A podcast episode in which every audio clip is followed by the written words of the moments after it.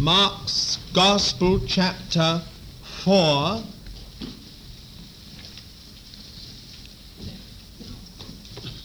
I'm reading in the New English Bible.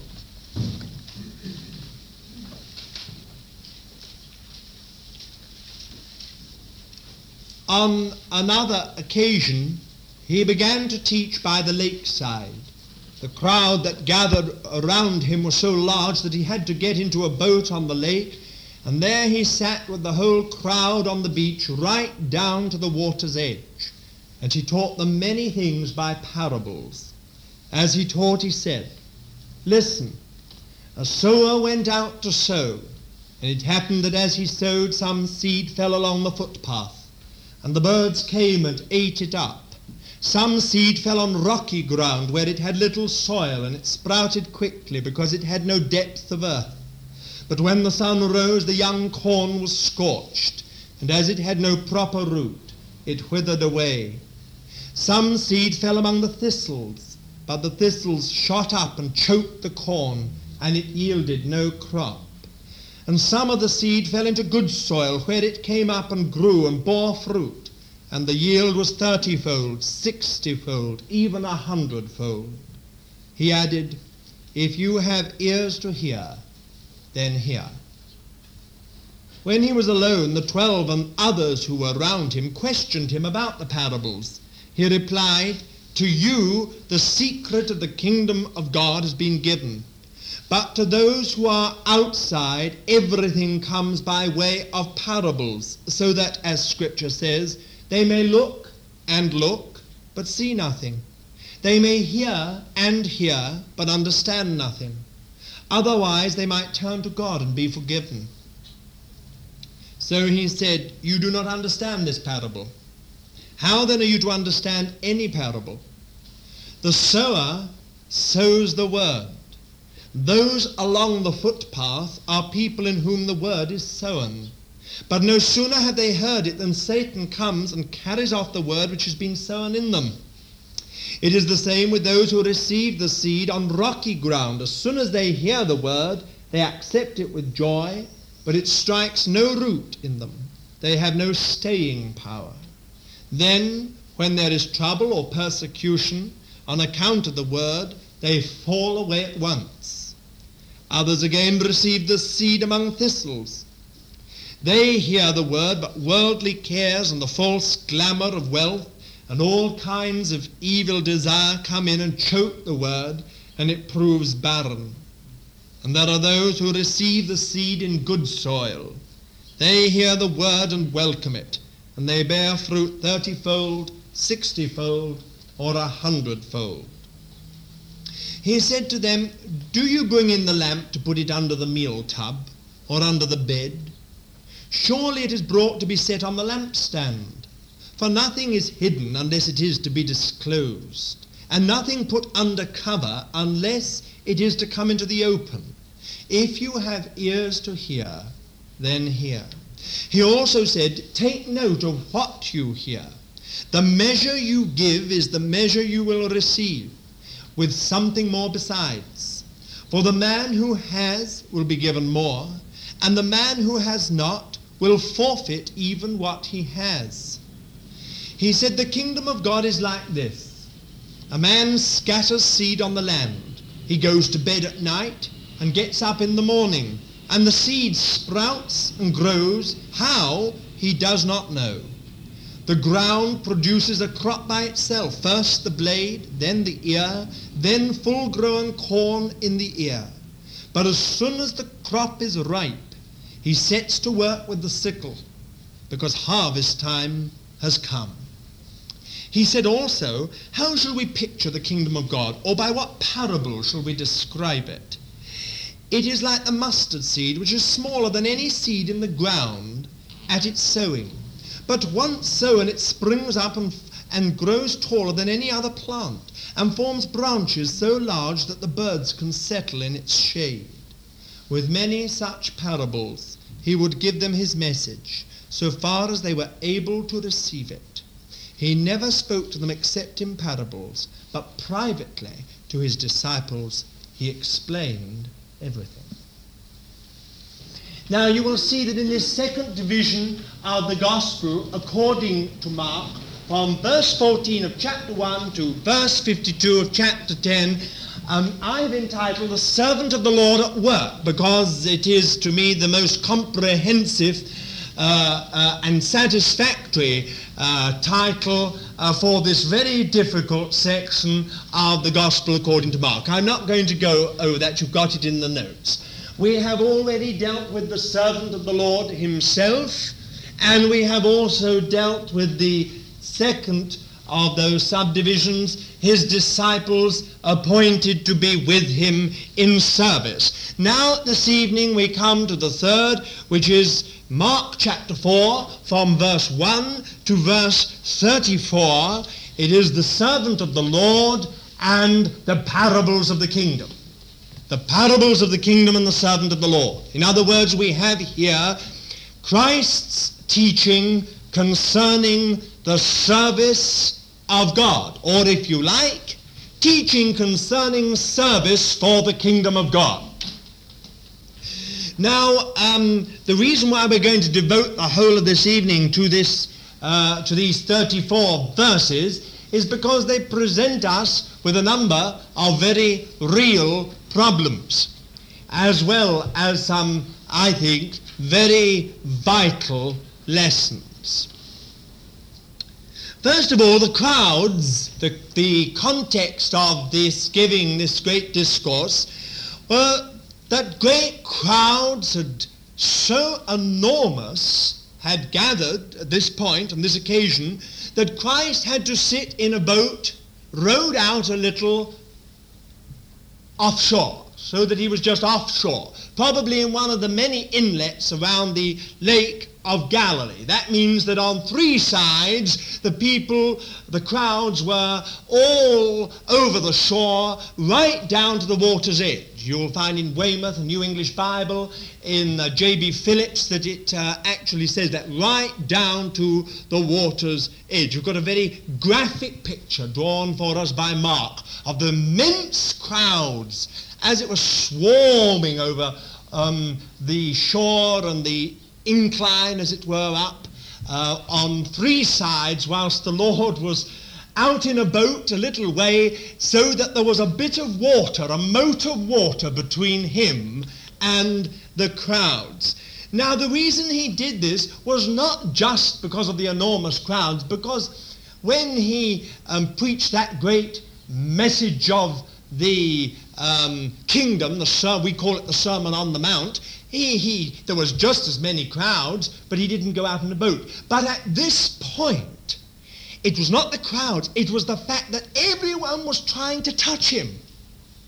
It was absolutely impossible for the Lord Jesus to teach, because he just simply was pressed upon by all kinds of people. You had that, for instance, in chapter 3, verse 9 and 10, where we have another occasion when he had to get into a boat. It says this: he spake to his disciples that a little boat should wait on him because of the crowd, lest they should throng him.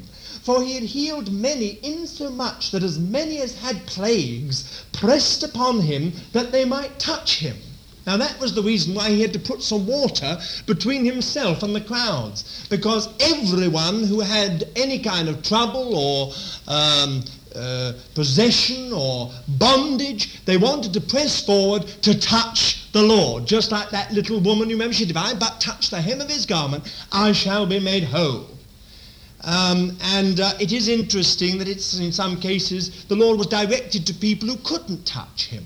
For instance, some of the blind people, they couldn't touch him. Some of the lepers dare not touch him. The crowd wouldn't let them come near. So he had to go specially to them. That's just an aside. You'll also find it in chapter 6 and verse 56, where it says, "And wheresoever he entered into villages or into cities or into the country, they laid the sick in the marketplaces and besought him that they might touch, if it were but the border of his garment. And as many as touched him were made whole." So the only way the Lord could teach at all was to somehow, at this point, on this occasion, was to put a little moat of water between him and these great crowds, so that if they were going to get healed, he'd do it afterwards. But he had to, as it were, just keep them a little at distance so he could get over to them some of these tremendous principles concerning the kingdom. Otherwise, we wouldn't have them. This, of course, this chapter, these verses, are one of the very few discourses which Mark records. And even then, if you compare it with Matthew's account in Matthew chapter 13, it is considerably shortened. Now, that means, even if it is a shortened account, we need to take all the more note of it. For Mark includes this discourse with a very real reason.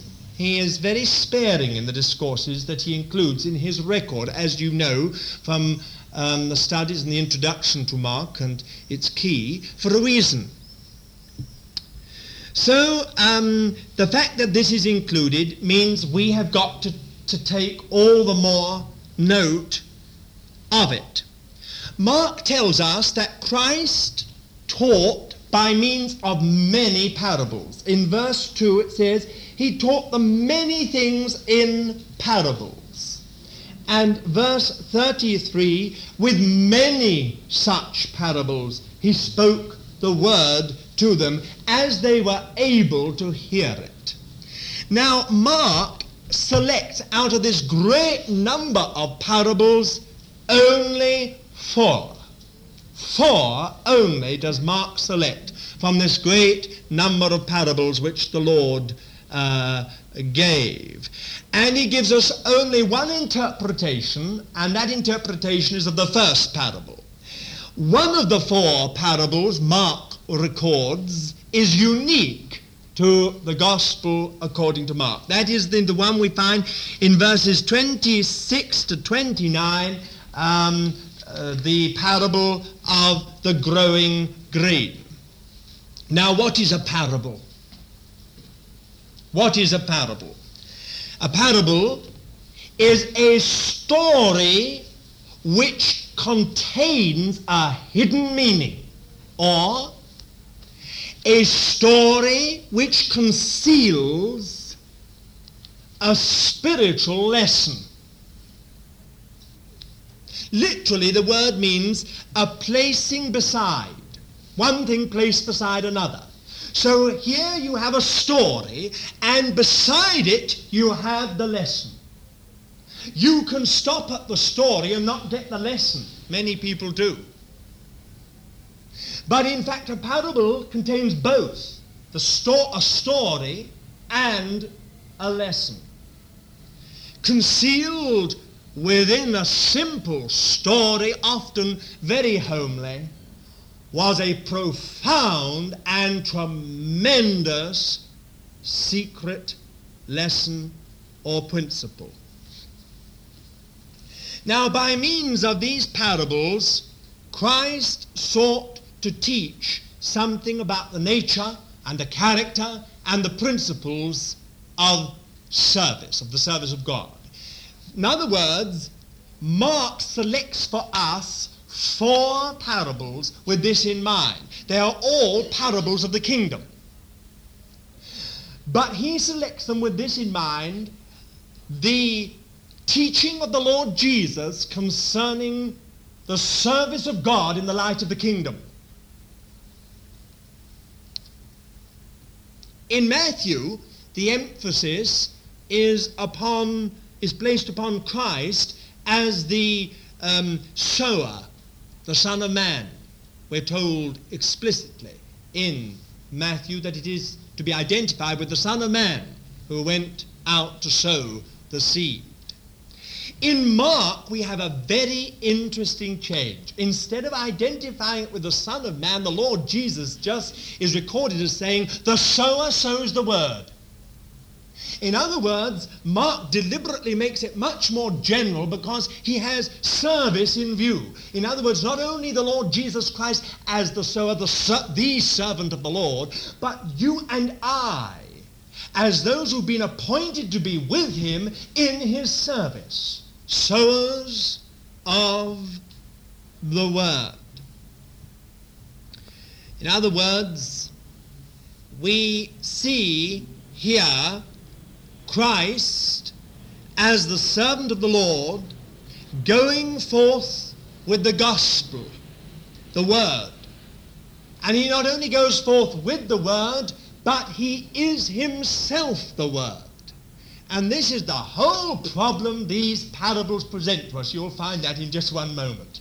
They really are difficult because of the way the Lord himself interprets them. That's why commentators and Bible students have got such a variety of interpretations upon these parables. So let's get this absolutely clear. We have got here Christ as the servant of the Lord, the sower, going forth with the gospel, the word. Not only proclaiming the word, but he was himself the word of God. And then we see ourselves brought by his grace, by the grace of God alone, to be his companions in this work, to be his co-workers in this work, to be with him in this tremendous job of sowing the word of God, of manifesting Christ himself. Now, let's look at just a few scriptures. For instance, Mark chapter 4, verse 14. This chapter, verse 14. The sower soweth the word. Now go back to chapter 1 and verse 17. Chapter 1, verse 17. Jesus said unto them, Come ye after me, or follow me, and I will make you to become fishers of men. Now, fishers are, in fact, just like sowers. Sowers are sowing seed for a harvest. Fishers are fishing for the fruit of the seed. You've got the same thought exactly. Here we have the sower sowing the word. There he said, Follow after me, and I will make you to become fishers of men. You're sowing the word with a harvest in view. You're sowing the word with fruitfulness in view, with a crop in view. Look at it again, chapter 3, verse 14. Chapter 3, verse 14. And he appointed 12 that they might be with him, and that he might send them forth to preach, and to have authority to cast out demons. There you are. Appointed to be with him in this great work, sent out to preach. To preach what? The word. To have authority to cast out demons. Then look at Mark chapter 1, verse 1. Well, you all must know that off by heart now. The beginning of the gospel of Jesus Christ, the Son of God. Here, the beginning of the gospel, the word. Now then, turn to the end of the gospel, chapter 16 and verse 15. You had the beginning of the gospel of Jesus Christ, the Son of God. And here we have verse 15, chapter 16. And he said unto them, Go ye into all the world and preach the gospel to the whole creation. He that believeth and is baptized shall be saved. But he that disbelieveth shall be condemned. Verse 20, and they went forth and preached everywhere, the Lord working with them and confirming the word by the signs that followed. Amen. Here you've got it again. The sower went forth to sow. The beginning of the gospel of Jesus Christ, the Son of God. He went forth sowing the word.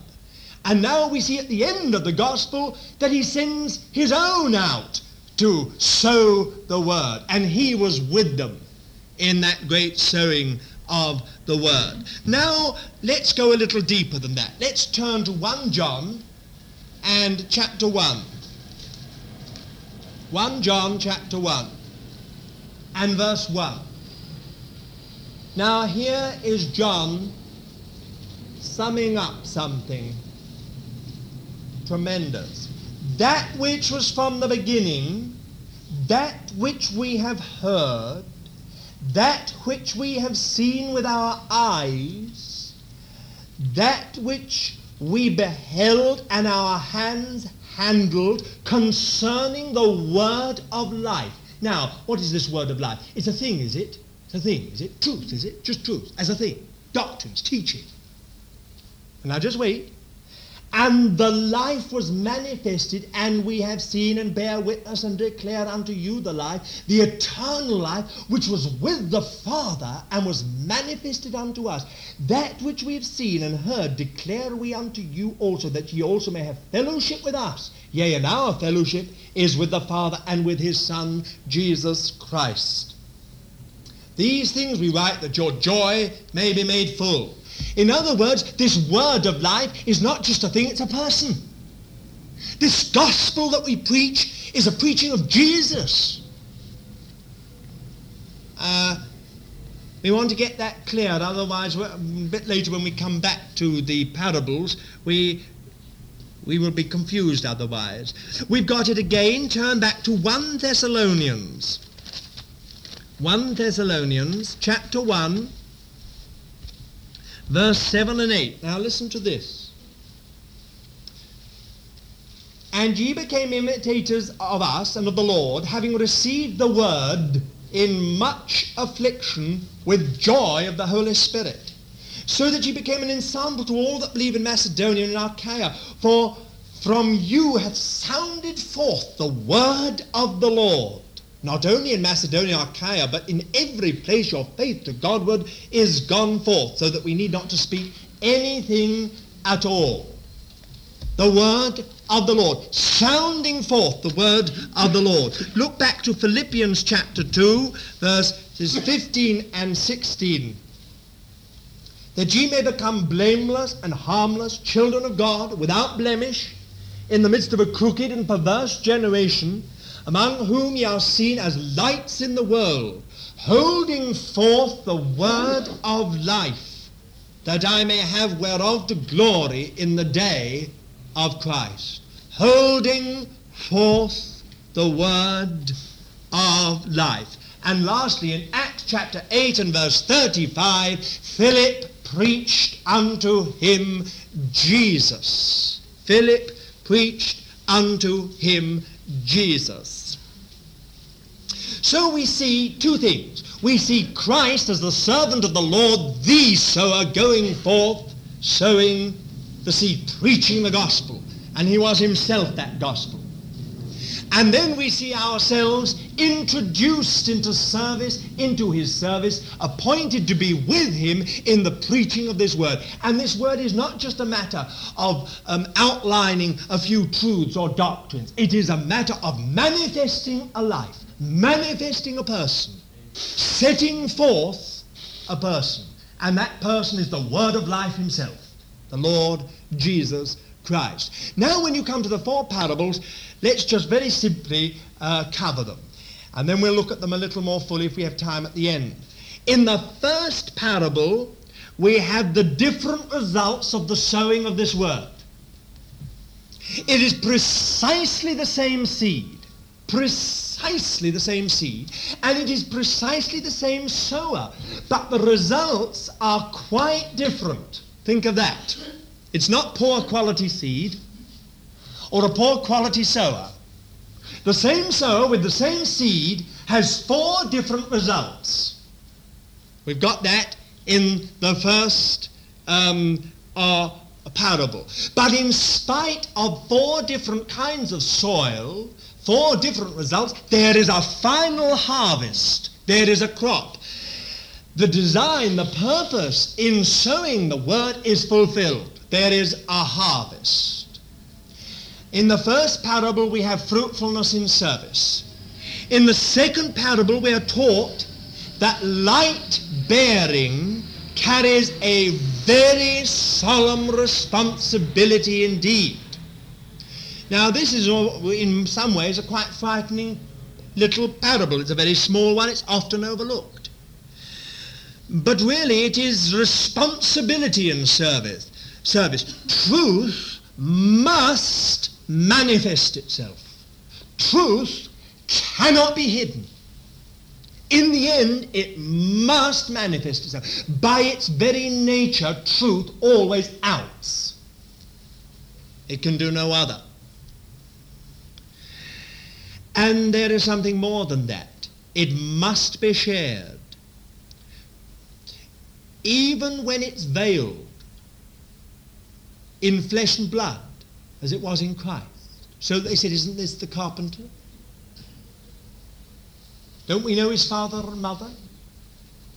Even if it's truth veiled in human flesh and blood, even if it is truth concealed in mighty acts and miracles that many people couldn't understand, so that they could come to him and say, oh, perform a miracle like a circus. Perform a miracle, said the Pharisees. Let's see something. Let's see.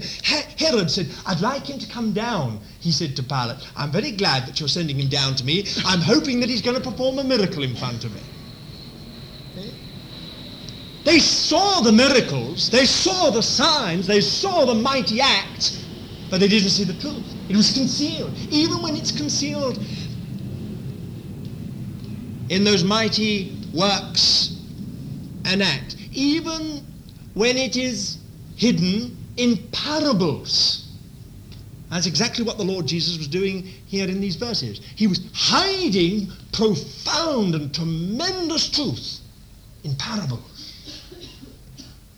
Even when it was hidden like that, the end, the aim of it all is that finally it might be disclosed.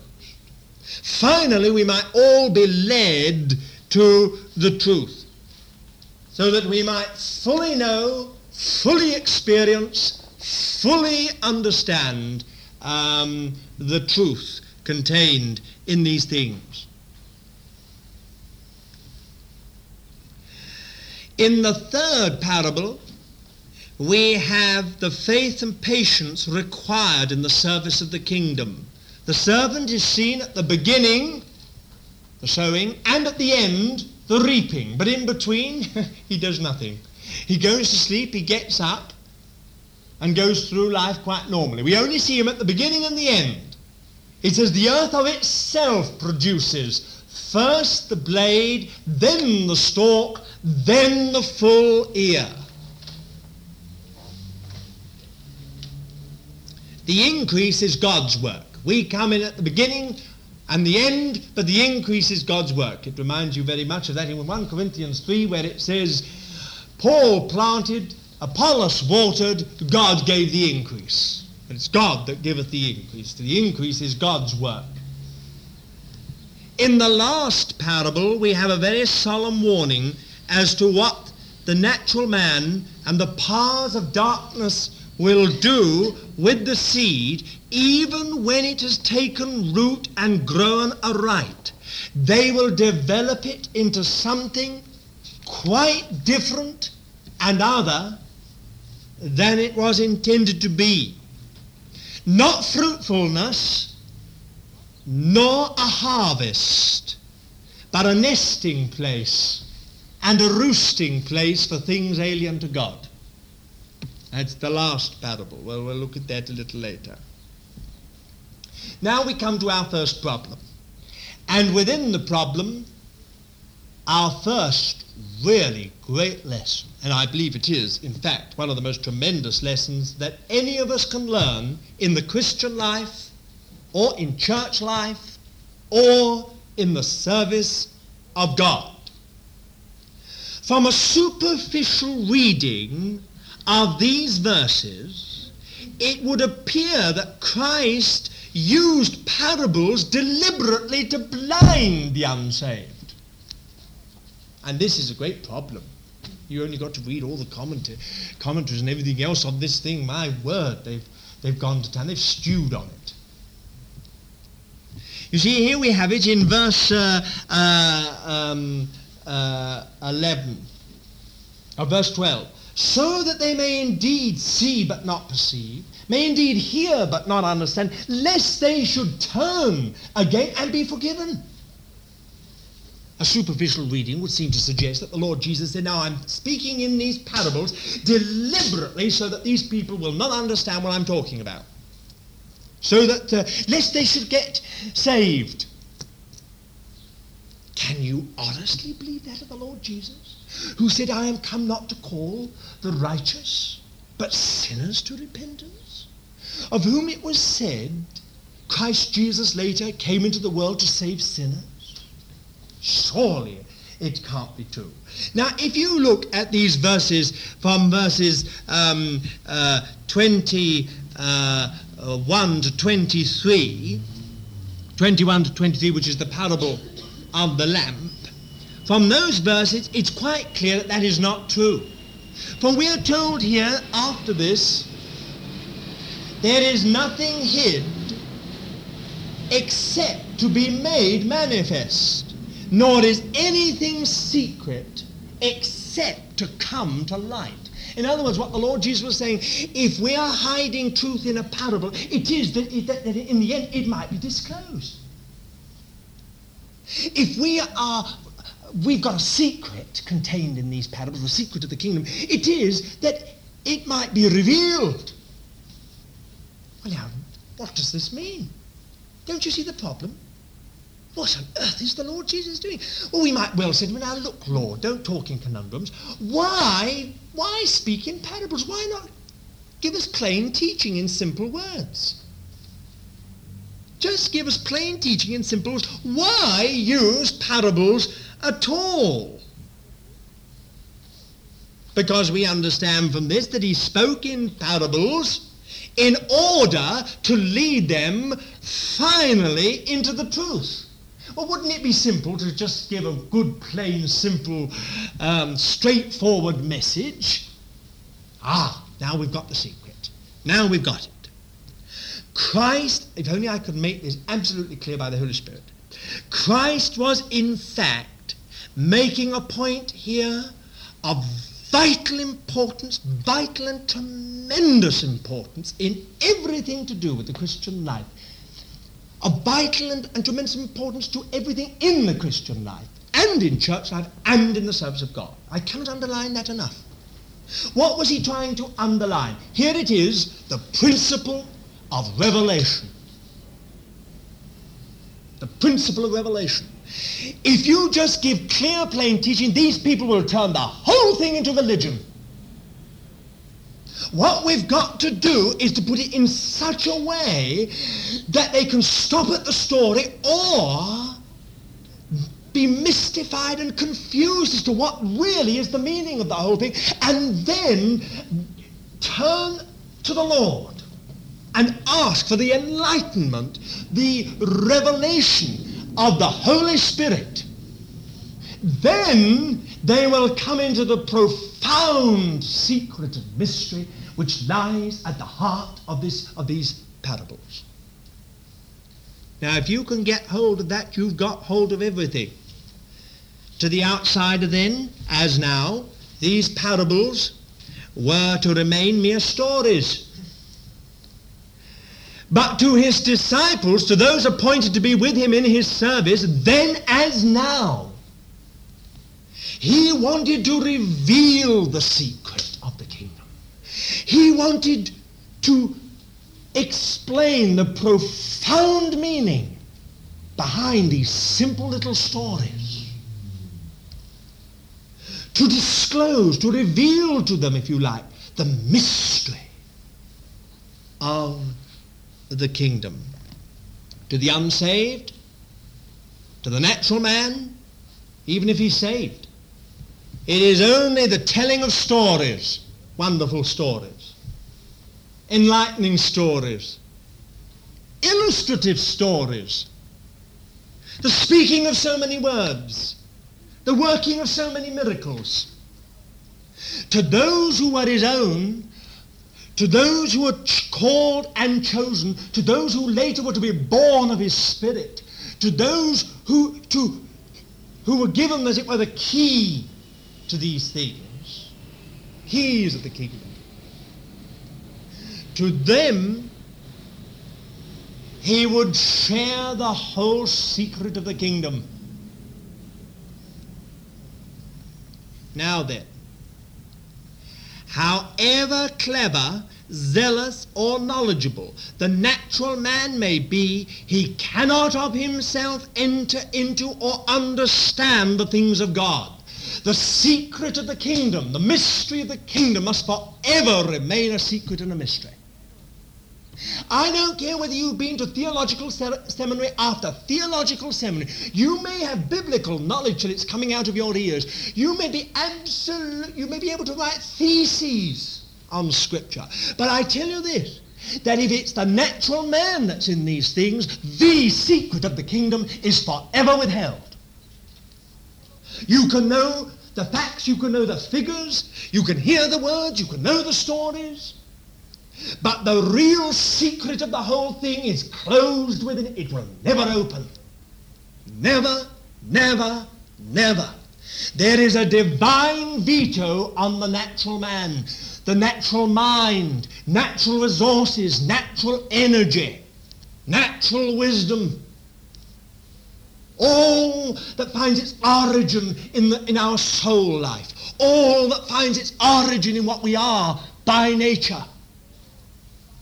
In the flesh. Don't we know it? Don't you know it? You take up your newspaper and read what some professor says about the Bible. Here's a man who's got degree after degree in theology, and you can't understand it.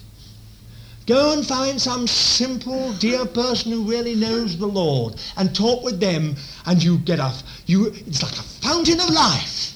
It's just like a fountain of life. They can't talk all the beautiful talk, but you find they understand these things. They mean something. They mean life to them. They're a gateway into the very heart of God. How can that be? How can that be? How is it possible for an intelligent, clever, educated person to come to this and find nothing but bare bones? And another person who hasn't got the benefit of that education, or knowledge even of the original languages, can come to the Word, and it opens up to them, and they behold the Word of God Himself. They know the Lord Himself in His Word. They feed on the Lord Himself. They can share the Lord Himself. How is that possible? Spiritual things can only be understood by the Spirit of God enlightening our human spirit. That is the only way, the God-ordained way by which any man or woman can enter into the secret of the kingdom, the mystery of the kingdom. There is no other way. That incredible privilege, I say it is an incredible privilege, that incredible privilege is given to every blood-bought, born-again child of God, whoever she is, whatever he or she is. It is given to them.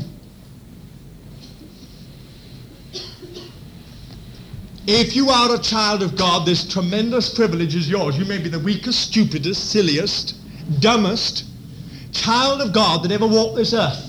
But here is your privilege. You should almost jump up and do a dance. Think of that. You've got the most incredible privilege given to you. You may be the stupidest, dumbest person in the whole wide world, but here is the privilege given to you. The secret of the kingdom is yours. Now, I'm going to say in 1 minute that you may not know anything about it, but it's yours. Your silly fault if you don't. But the privilege is yours, every one of you. Why? Because of the blood of the Lamb, that's why.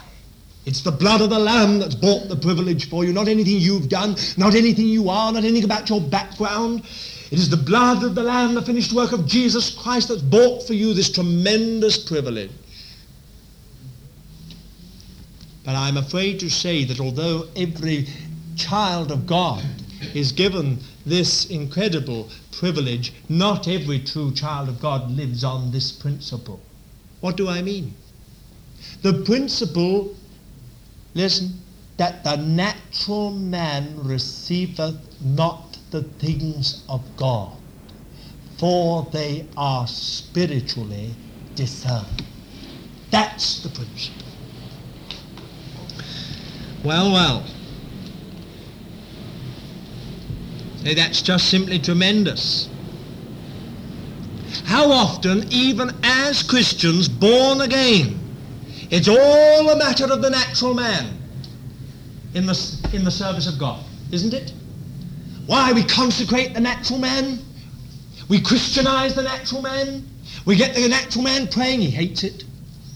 We get the natural man studying the Word, he doesn't like that too much. It's the old natural man, natural energies, natural resources, natural wisdom, natural everything. We push the whole lot into the work of God, into the service of God, and say, now then, get on with it. Now the Lord Jesus puts his finger with these disciples upon this point. They were going to learn it bitterly. They were going to learn this lesson bitterly. It took them the whole of 3 years.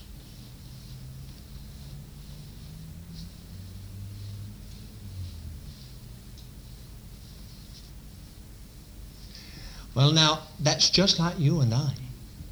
We're just the same when it comes to this. Isn't that so? I think Brother Grubb is quite right when he says there are two great collapses in the Christian life. The first, when you collapse at the feet of the Saviour and say, I cannot save myself, you must. And the second is when you say, I cannot live this Christian life, you must. Two collapses, absolutely necessary. We have to say this, that we can neither be saved by the natural man or his energies or resources or anything else. We cannot grow spiritually that way. We cannot come into anything deeper of the Lord that way. You think back into your experience. Nor can we serve the Lord that way. All has to be by way of the grace of God and the Spirit of God. That is the only way you and I can come into anything. To you has been given the secret of the kingdom of God. That's verse 11. Now I want to read to you a commentary on these commentary in the Word of God, on these very words, as it were, in 1 Corinthians chapter 2, and from verse 9 to 14. I'm going to read them. Listen in the Revised Standard Version. Listen to this. But as it is written, what no eye has seen, nor ear heard, nor the heart of man conceived, what God has prepared for those who love him. God has revealed to us through the Spirit. For the Spirit searches everything, even the depths of God. For what person knows a man's thought except the spirit of the man which is in him? So also no one comprehends the thoughts of God except the Spirit of God. Now we have received not the spirit of the world, but the Spirit which is from God, that we might understand the gifts bestowed on us by God. And we impart this in words not taught by human wisdom, but taught by the Spirit, interpreting spiritual truths to those who possess the Spirit. The unspiritual man, or the natural man, does not receive the gifts of the Spirit of God, for they are folly to him. And he's not able to understand them because they're spiritually discerned. The spiritual man judges all things. There it is, in just a few words of the Scripture. We have received the Spirit of God that we might know the things which have been freely given to us of God. How might we know the mystery of the kingdom? How might we know the secret? Only by the Spirit of God. That's why the Apostle Paul, in that tremendous letter of Ephesians, suddenly says, now look here, I am praying for you all. There at Ephesus, as you receive this letter, that the spirit of wisdom and revelation in the knowledge of him may be given to you. The eyes of your heart being enlightened, that ye might know. And then he tells us what we ought to know. In other words, it's got to be by revelation. It's got to be by the Spirit of God. Now, I don't know if any of you are like me, but when I was younger in the Lord, I banged my head, as it were, on this brick wall for 6 solid years. It was the old natural man trying somehow or other to get through the spiritual sound barrier.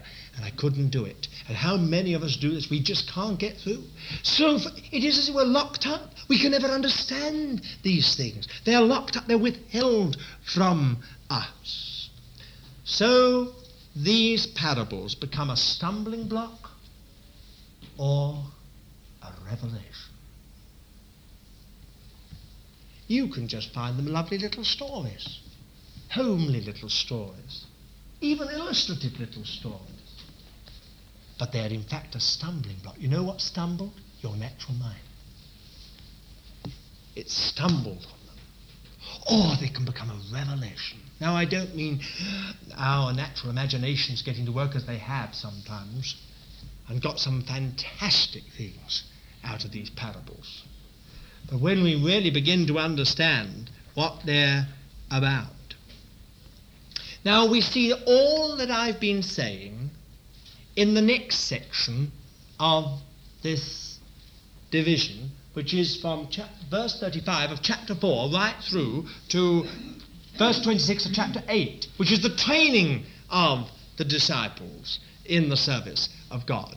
And the thing that comes out there is this, that in spite of being called and being obedient, in spite of being appointed to be with him in the closest proximity and fellowship imaginable, in spite of him even explaining the parables in plain words to them, as we have in verse 34. He taught in parables, but to them he explained everything. In spite of all that, they did not understand what really was behind it all. It was more than even that. They didn't even understand what his mission was and what his work was.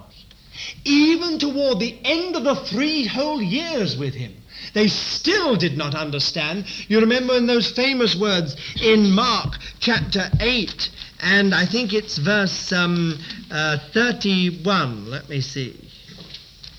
Yes, 31 to 32. For he taught his disciples, said unto them, the Son of Man is delivered up into the hands of men, and they shall kill him. And when he is killed, after 3 days he shall rise again. But they understood not the saying, and they were afraid to ask him. Now, in spite of even that, and again in chapter 6 and verse 52, we have it. For they understood not concerning the loaves, but their heart was hardened. Or again, in chapter 8, verse 17, Jesus perceiving it saith unto them, Why reason ye, because ye have no bread? Do ye not yet perceive, neither understand? Have ye your heart hardened? Having eyes, see ye not? And having ears, hear ye not? And do ye not remember, when I brake the 5 loaves among the 5,000, how many baskets full of broken pieces took ye up? They say unto him, 12. And when the 7 among the 4,000, how many basketfuls of broken pieces took ye up? They say unto him, 7. And he said unto them, Do ye not yet understand? After all this close proximity and fellowship, and the fact that he explained to them in plain words, not parables, what he meant in the parables, they just didn't understand. They hadn't a clue. They hadn't got a clue. You will remember how Peter said to him, when the Lord spoke again about his cross, Peter said to him, Never, Lord. And the Lord said to him, Get thee behind me, Satan. Thou art a stumbling block to me. Thou mindest not the things of God, but the things of men. How is it possible to be in such close fellowship with the Lord Jesus Christ, to see all these miracles, to have the benefit of his instruction and teaching, and still not really understand? At the end of his life, there was only one disciple who even dimly understood what he was going to do, and that was a woman, Mary of Bethany. You read that in Mark 14. She was the only one who very dimly perceived what his mission was and what his work was. And she anointed him over against his death. Wouldn't you have thought that was depressing? Why, if we sort of thought of some Bible college or missionary training college or some theological seminary today, and it had that kind of results, we would be very, very depressed. But quite honestly, often that is the result. Why? Because the basis is the same as of those disciples and the others, which is it was the natural man, the natural mind in the things and service of God. There's a veto on it. So if you live to be 100 years of age and you're all the time trying to force through your natural man, then there's a veto on that right through till you're 100. So learn the lesson. Learn the lesson now. It took Calvary and Pentecost. It took all of the finished work of Christ crucified on the cross and all of the outpoured Holy Spirit at Pentecost to bring these men into a new realm, to bring the Spirit of God into them, to open their spiritual eyes and spiritual ears and create in them spiritual faculties by which they could understand God. Now remember this, if you're a child of God, it is just this that's been given to you. God has given us the Holy Spirit that he might open our eyes and open our ears and create within us spiritual faculties that can understand God, that can know God, that can taste and see and handle and so on and hear. Only after Calvary and Pentecost did these 11 disciples finally know the fulfillment of the Lord's words in verse 11, "To you is given the secret of the kingdom." Isn't that amazing? 3 whole years near the Lord and they didn't really know the secret of the kingdom. They had no idea. They thought the Lord was going to be some kind of physical Messiah who was going to set up a material physical kingdom. It was all going to be marvels, all going to be Jewish. And then all the Gentiles would come from the ends of the earth there. And the Lord was going to be in the midst, and they were going to be set on thrones round about him. It was all going to be the old glory, like Solomon's glory. Even after his cross, they came to him at his ascension and said, "Are you going to restore Israel?" They'd still got the old idea right then. It was only after Pentecost that Peter stood up, and there was a new Peter. Look at his tremendous message, he said. When he said, "You see, this one you crucified, God foreordained. And now he's at the right hand of God." This is a new Peter speaking. The secret's been revealed to him.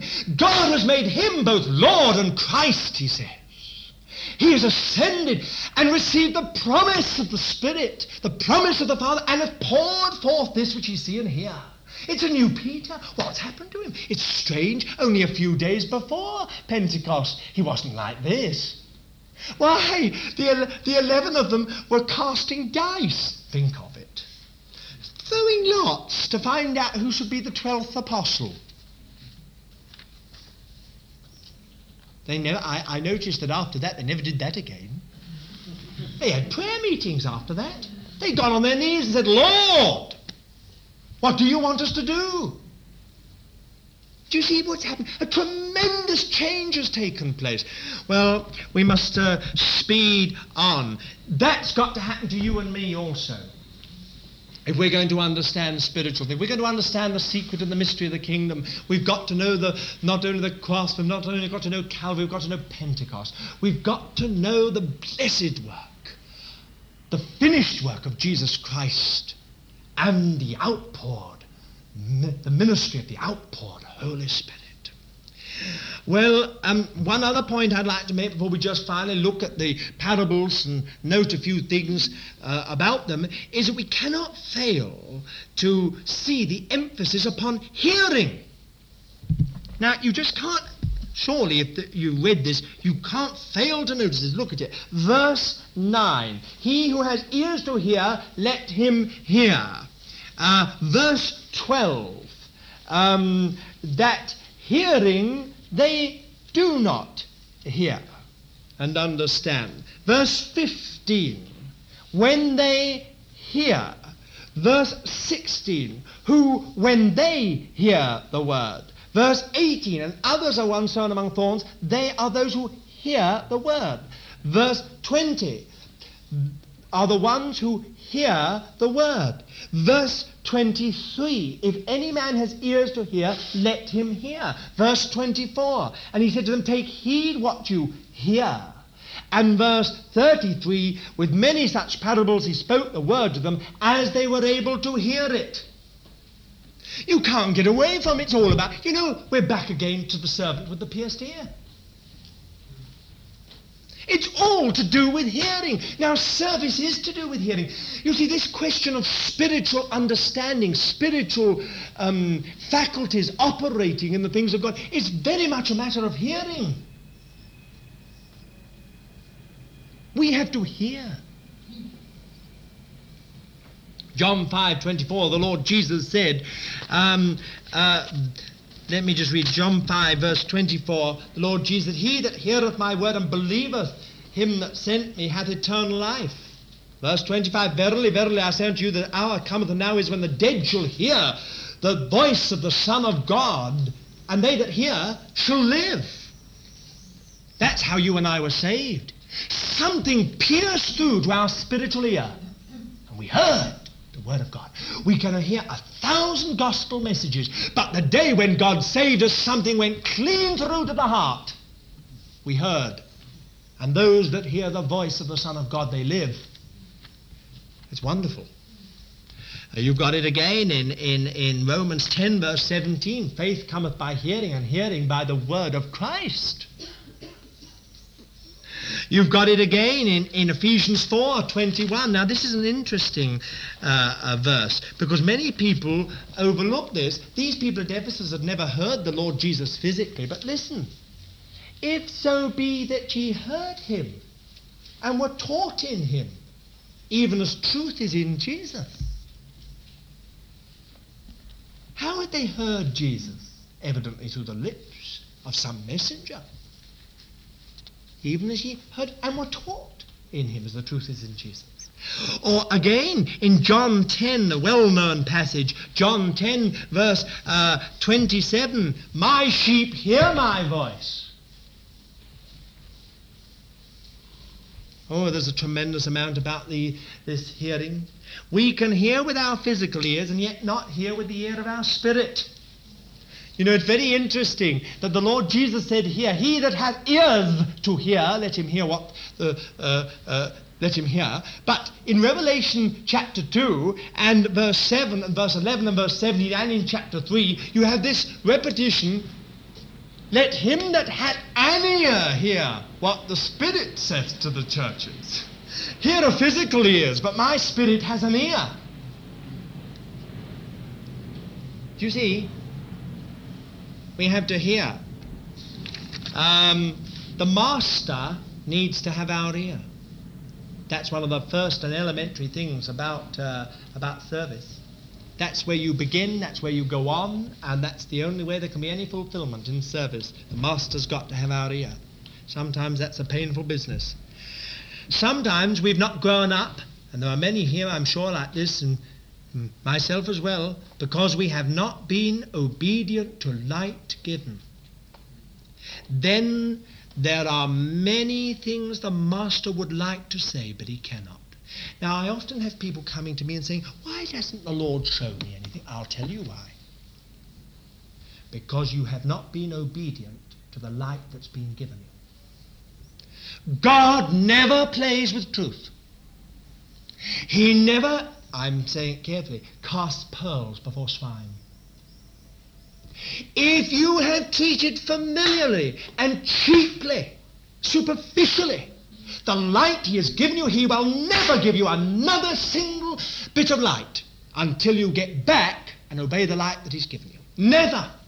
You can go through the whole of life in darkness unless you're prepared to go back and yield on the point God has spoken to you. Some people spend 40 years wandering round and come back finally to the altar that they built 40 years earlier.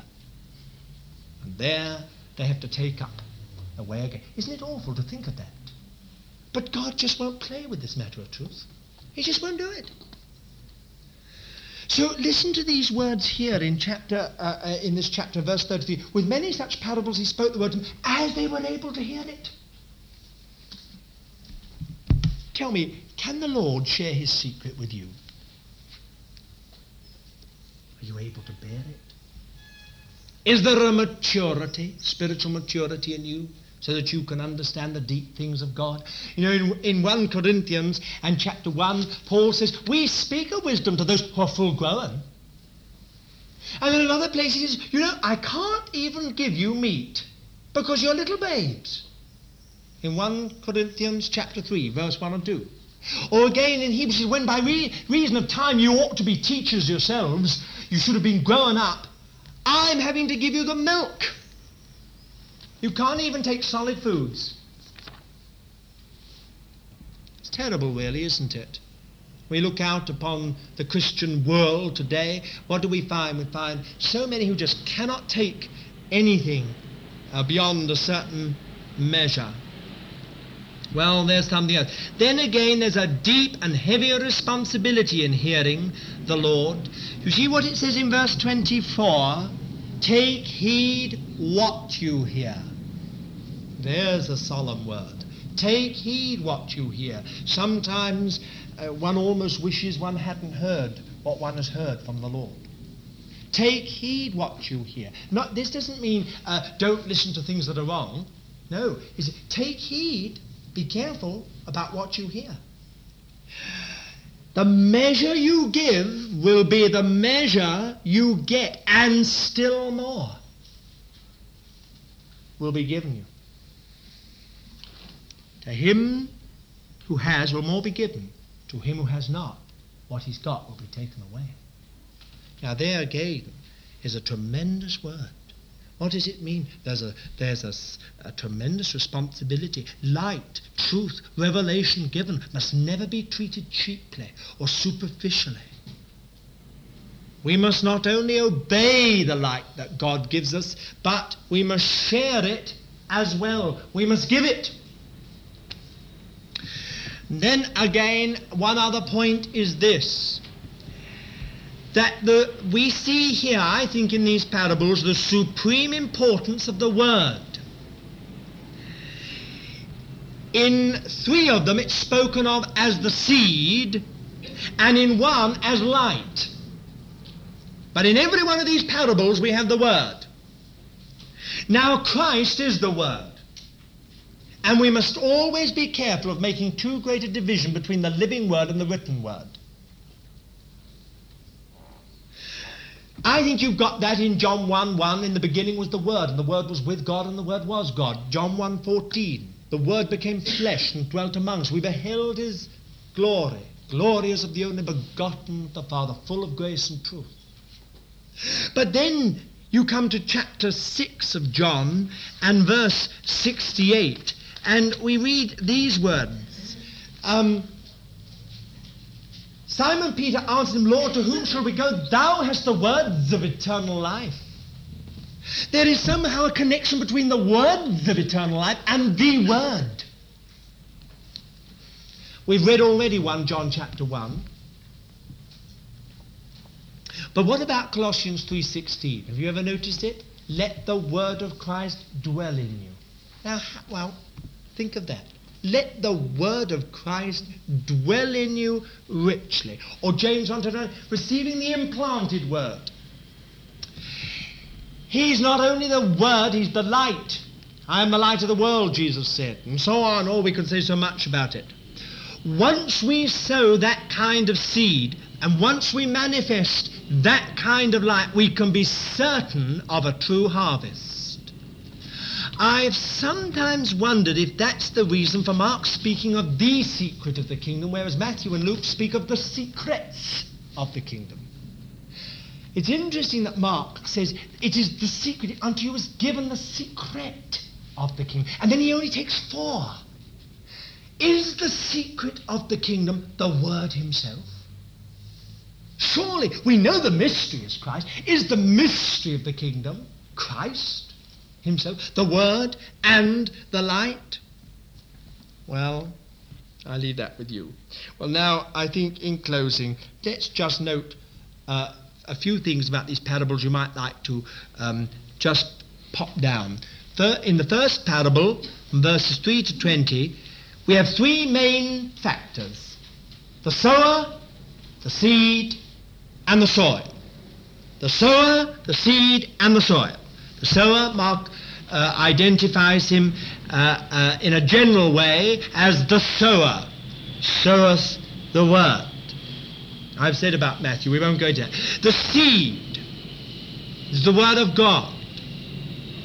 And it's utterly important to just see that it is the Word which alone can do the work. When we can get the living Word in our lives and out from our lives to others, the work's being done. That's the most important thing. Not our ideas, not our opinions, not our viewpoints, not our theology, but get the Word Himself into our lives. Let the Word of Christ dwell in you and then out through our lives. Let your light so shine. Who is the light? Jesus is the light of the world. And then the soil.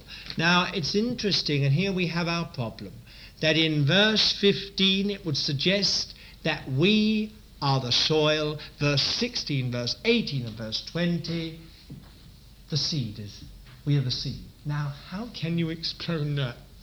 See, in verse, here, in verse 15, he says, these are the ones along the path where the word is sown.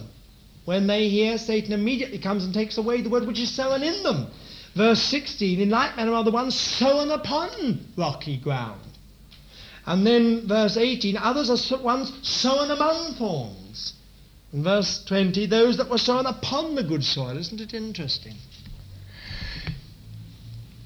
When the word gets into us as soil, a marvelous thing happens. Somehow or other, the word and ourselves become wedded.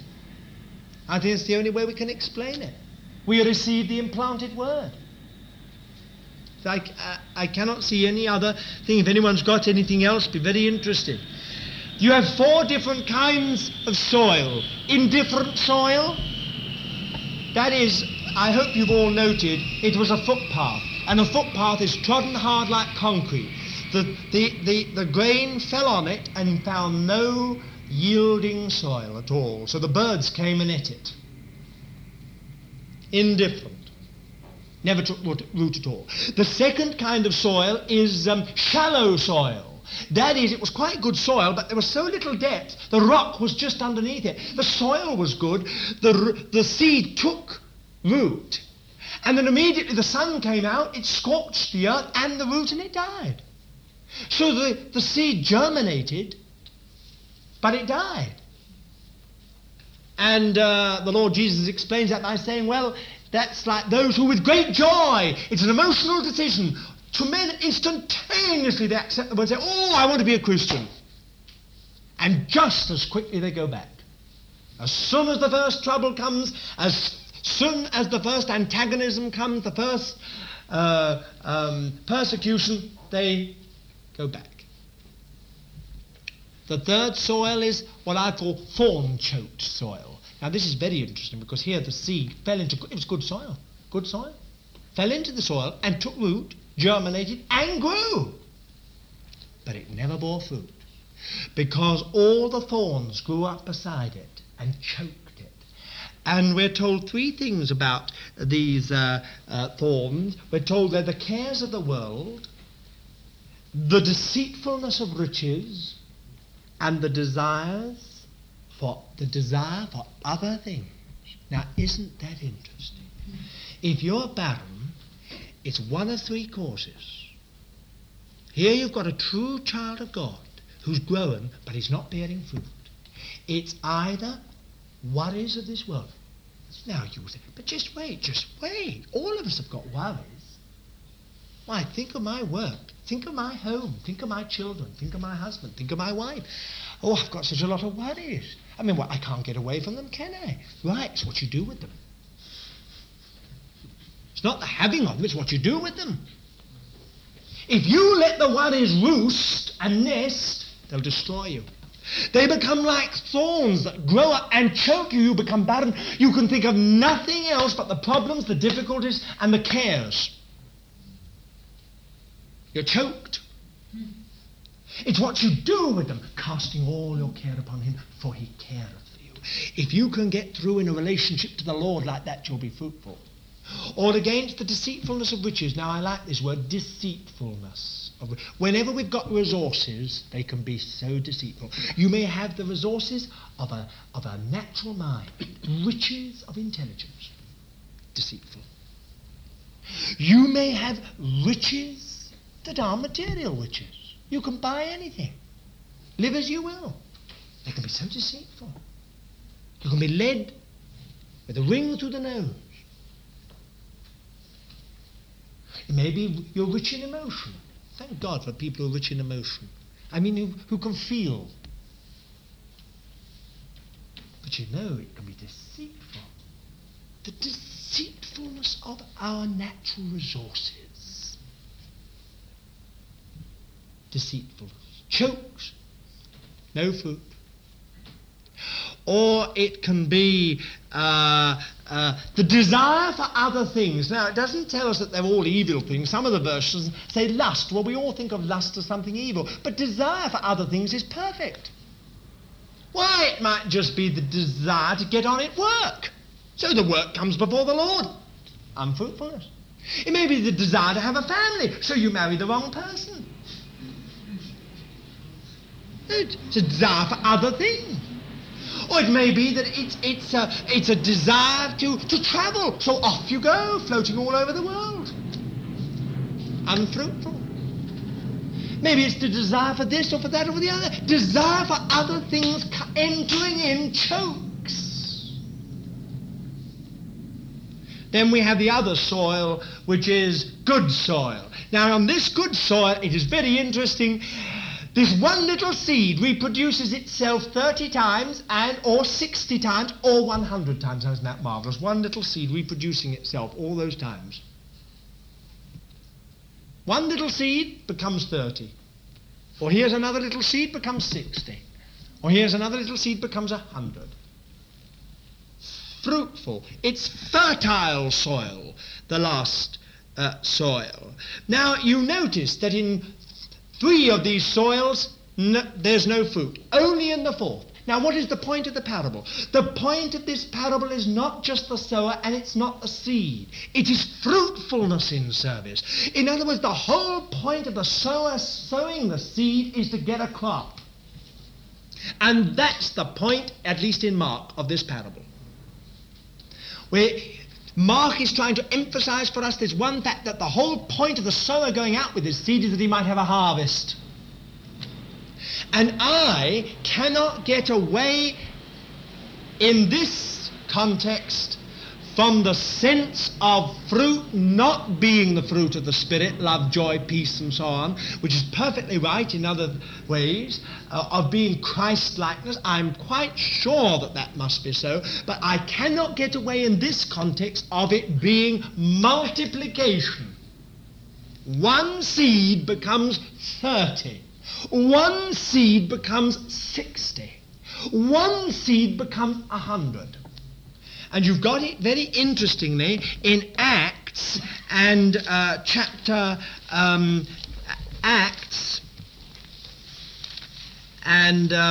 6 and verse 7. Now listen to this. Isn't this interesting? It seems to be almost a commentary on this parable.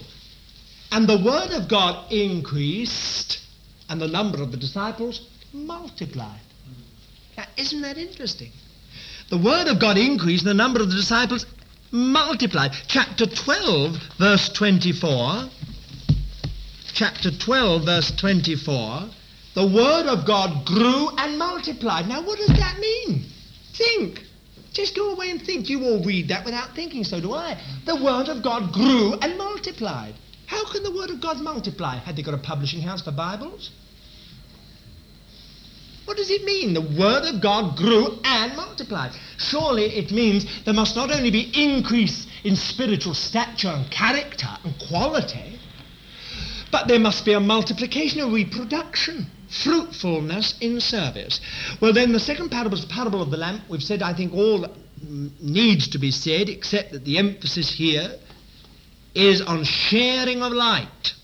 Light is never given to be hidden, always to illuminate, and it must be shared. Even the purpose of parables are for that. Well, we've said all that, haven't we? We must, I think, be very careful how we treat light given to us. Now, do take note of this.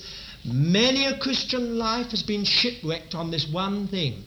Always take care over the light that God has given you. Never treat it cheaply. If in 30 years' time you are a dead, empty, barren Christian, I can tell you it will be over, very largely over this thing. What the Lord has given you, the way you've treated it. How easy it is, even when we listen to the Word of God, to just treat it lightly. Be careful. The measure in which we obey and share it will be the measure, the increasing measure, we will continue to receive. So if we're receiving, it's because we're sharing. But if we've stopped receiving, it's because we've stopped obeying and sharing. That's why it's an infallible law, absolutely infallible. And I might say this, that if once we disobey light and don't share it, it becomes darkness. That's the explanation of many a Christian life and many a company. They once had light.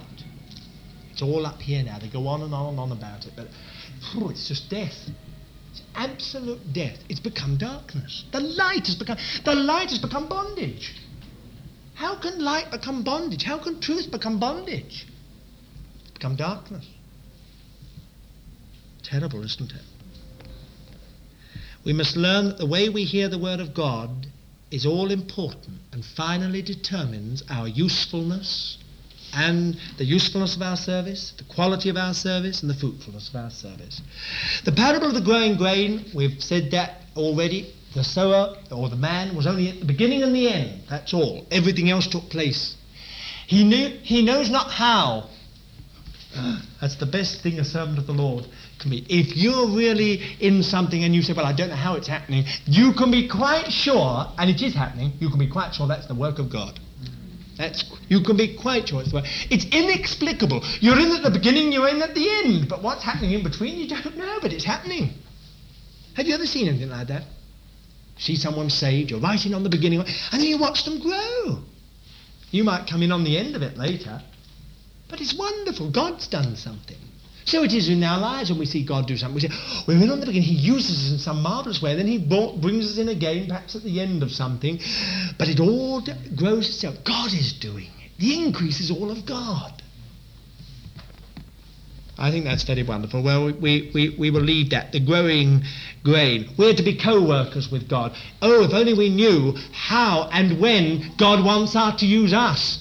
Sometimes he wants to just get us out sowing. Sometimes he wants us at the end reaping. But in between he wants us sleeping. Or just getting up and going on with a few other things. But he doesn't want us interfering. Not digging up to see the seed, to see if it's growing. Having a look at it, like some people do when they plant a hyacinth bulb. And after a week or two, they feel sure, I'm sure it's not doing anything, so they dig it up to have a look, to see if it's doing anything. And lastly, the parable of the mustard seed. The parable of the mustard seed is, without any shadow of doubt, the most difficult of all. Why? Well, because we have here either a seed that we now cannot identify, or we're meant to understand something that is quite unnatural, at the least, very abnormal. It has been known for a mustard seed to grow to 4 feet and even to 10 feet, but that's quite exceptional. Mark says it becomes the greatest of all shrubs. Well, this just isn't true. And, of course, those who've defended the Scriptures have bent over backwards trying to explain it away, but they can't get away from the same account in Luke and in Matthew, both of whom say it becomes a great tree. Now, you've never seen a mustard seed become a great tree. So what on earth have we got here? So great that birds can roost and nest in it. There are two opposing interpretations. One, that here we have, from an insignificant, small beginning, the growth of the kingdom of God. And they always quote Daniel chapter 2, verse 35, 44, and 45. And they say, you know, how it grew and grew and grew till it filled the whole earth. They say, here you got it in the mustard seed. That's one. The other interpretation is that we have here something abnormal and unnatural developing out of a right beginning. The birds of the air, in verse 32, are nearly always speak of satanic activity. And these others would say, therefore we have something which began right but went off the rails and has become something entirely other than what was originally meant or designed for it. Well, now, what shall we say about that? To me, for what it's worth, I cannot help but see in this parable that there is no harvest. And there is no fruitfulness, but instead the provision of a roosting place and a nesting place for the birds of the air. In other words, the seed is developed into something not in its original life and design. This is a perfect description of Christendom. Something which is developed out of a right beginning into something not in its original life, in the original life and design. Now then, what is the secret then? Well, I've put it this way. The parable of the mustard seed, following him, the only safety in service. Now, I believe that. You know where the Christians made their greatest mistake? When they began to substitute organization for organic life. And then when Constantine came, they went over to becoming a state church. And then the whole thing was given the official stamp of approval. It would never have happened if there'd been sufficient numbers of believers following him. It's a tremendous lesson, this following the Lord and all that involves. Otherwise, you know, we begin off right, and we end up something different. That's a solemn warning, isn't it? On the one hand, the Lord says, now look here. Here is a sowing. Here is a reaping. Here is the beginning. Here is the ending. Here is the seed. Here is the harvest. Don't worry. Don't worry. If you've got the right seed, it'll end up the right harvest. You don't know how, but it'll happen. The recovery of the church, the coming of the kingdom, the fulfillment of God's purpose, the preparation of the bride, all of it is going to happen because it's faith and patience in the service of God, who by faith and patience inherit the promises. How we need that. But the warning is this, be careful. If you faithfully follow him, you'll be safe. But if you don't, you can get into trouble. Brother Nee once said something which I think is a key to a tremendous amount in this matter. He said, in days when the ark of the law, the ark of the covenant, and the tabernacle get divided, never follow the tabernacle, follow the ark. Think about it. If you do that, the mustard seed won't grow into a huge tree into which the birds of the air roost and nest, but it will become a harvest for him. Shall we pray? Now, Lord, thou knowest there's such a lot in this whole matter, but we pray that by thy Spirit thou wilt take this and make it real to us somehow, Lord. We all need, dear Lord, to know much more about service. And we need, Lord, to know thyself. We need to know the secret of the kingdom. Lord, we don't want to even know the mysteries of the kingdom until we know the mystery of the kingdom. And we pray together, Lord, that since it's been given to every one of us who is a child of thine, born of thy Spirit, to know the secret of thy kingdom, the mystery of thy kingdom, O Lord, bring us into it, we pray. Open our eyes, Lord. Get us out of that sphere with the natural man into that which is the spiritual man. Lord, we know this, oh Lord, it needs the dynamite of thy Holy Spirit, but we praise thee, Lord, thou art well able to do this by the cross and by thy Spirit. Thou art able to bring us right through, Lord, so that we are those who are led of the Spirit and know what it is to be following after thee. O Lord, make it like this, we pray, that we may know something of the truth of these parables in our experience and in our life, together as thy church and individually as thy children. And we ask it all in the name of our Lord Jesus Christ.